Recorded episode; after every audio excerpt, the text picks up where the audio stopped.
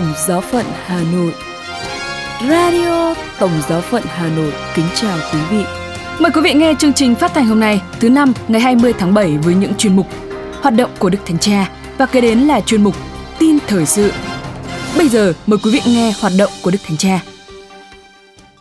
Mỗi mùa hè như thường lệ vào tháng 7, tháng nghỉ ngơi của Đức Thánh Cha, Ngài tạm gác lại những buổi tiếp kiến chung, nhưng Đức Thánh Cha vẫn dành giờ để tiếp các phái đoàn và tham gia những hoạt động trong phạm vi của Vatican.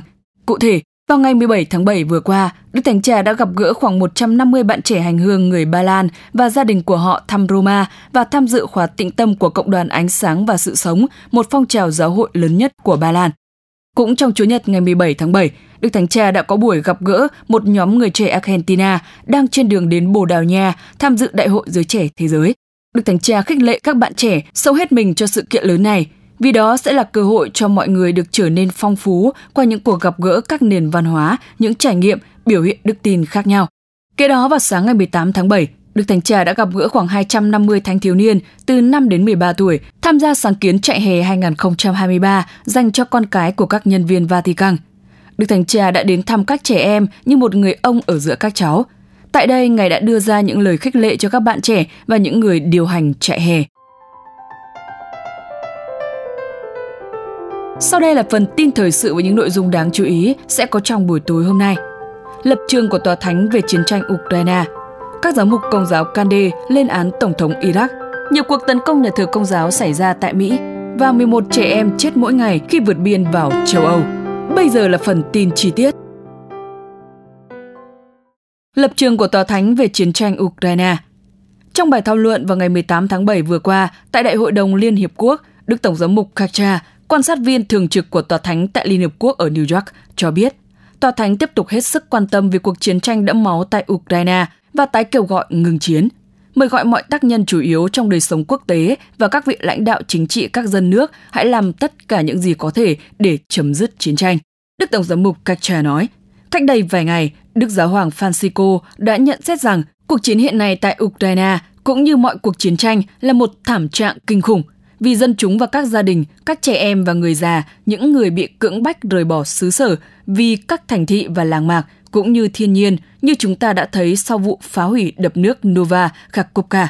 Trong khi cảm ơn các nước đã tiếp đón và nâng đỡ những người tị nạn, Tòa Thánh tha thiết cầu mong rằng những người di tản tiếp tục được hỗ trợ nhân đạo cho đến khi họ có thể trở về nhà trong an toàn, một cách tự nguyện và xứng đáng.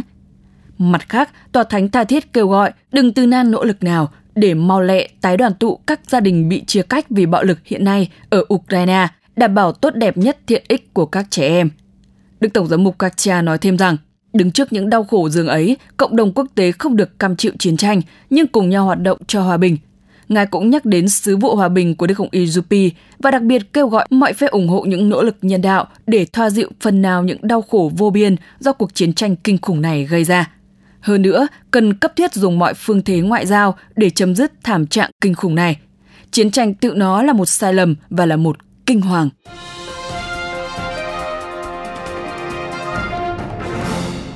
Các giám mục công giáo Kande lên án Tổng thống Iraq.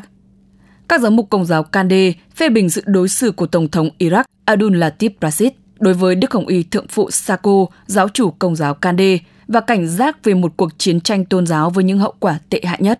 Nguyên do khiến các giám mục Kande lên tiếng là vì Tổng thống Iraq đã ban hành nghị định mới vào ngày 3 tháng 7 vừa qua, thay thế nghị định số 147 do Tổng thống Jalan Talabani ban hành 10 năm trước đó, nhìn nhận Đức Louis Raphael Sako là thượng phụ giáo hội công giáo Kande ở Iraq.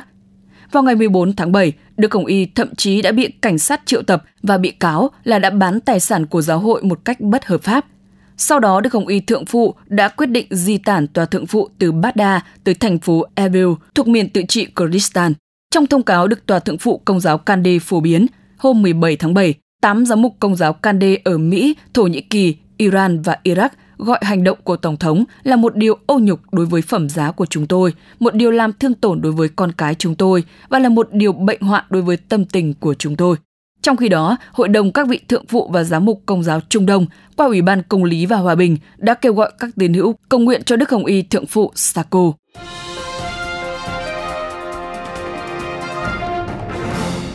Nhiều cuộc tấn công nhà thờ Công giáo xảy ra tại Mỹ.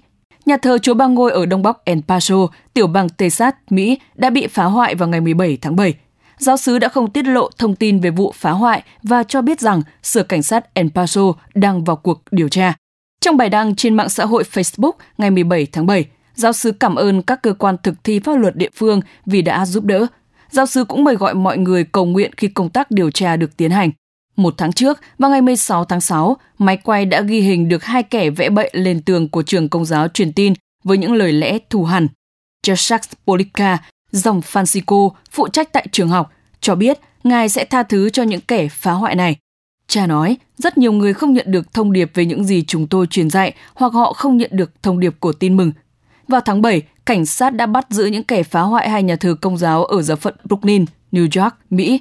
Một vụ tấn công khác xảy ra tại một nhà thờ ở Miami vào đầu tháng 6.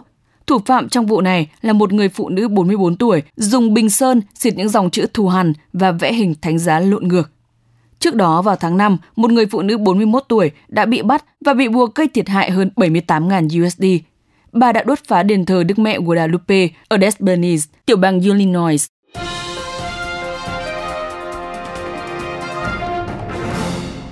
11 trẻ em chết mỗi ngày khi vượt biên vào châu Âu. Theo Tổ chức Nhi đồng Quốc tế UNICEF, từ đầu năm đến nay có ít nhất 289 trẻ em chết hoặc mất tích trên đường từ Bắc Phi vượt địa Trung Hải để tìm cách vào châu Âu. Trung bình có 11 trẻ em chết hoặc mất tích mỗi ngày. Theo UNICEF, từ năm 2018, có khoảng 1.500 trẻ em đã chết hoặc mất tích như thế. Con số này tương ứng với 1 phần 5 tổng số 8.274 người chết hoặc mất tích trên đường vượt biên – theo các dự kiện của chương trình những người di dân mất tích của Tổ chức Quốc tế về di dân OIM. Ngoài những vụ đắm tàu không được đăng ký, trong những tháng gần đây, các trẻ em và các hài nhi sơ sinh cũng thuộc vào số những người mất mạng trên tuyến đường khác vượt qua địa Trung Hải và tuyến đường miền Tây châu Phi qua Đại Tây Dương, kể cả những thảm trạng gần đây ở ngoài khơi Hy Lạp và quần đảo Canadier thuộc Tây Ban Nha. Cũng theo UNICEF, có 11.500 trẻ em bình quân 428 em mỗi tuần từ Bắc Phi đến nước bờ biển nước Ý kể từ tháng 1 năm nay. Con số này nhiều gấp đôi so với cùng thời kỳ trong năm ngoái, mặc dù có những rủi ro trầm trọng mà các trẻ em gặp phải. Phần lớn khởi hành từ Libya và Tunisia sau khi trải qua những hành trình nguy hiểm từ các nước châu Phi và Trung Đông. Trong 3 tháng đầu năm nay, có 3.300 trẻ em, tức 71% tổng số các trẻ em đến châu Âu qua con đường vừa nói, các em được đăng ký như những trẻ vị thành niên không có cha mẹ hoặc người giám hộ cùng đi, khiến các em dễ bị bạo hành, hãm hiếp, bóc lột và lạm dụng. Các trẻ nữ đi một mình đặc biệt bị bạo hành trước, trong khi và sau cuộc du hành.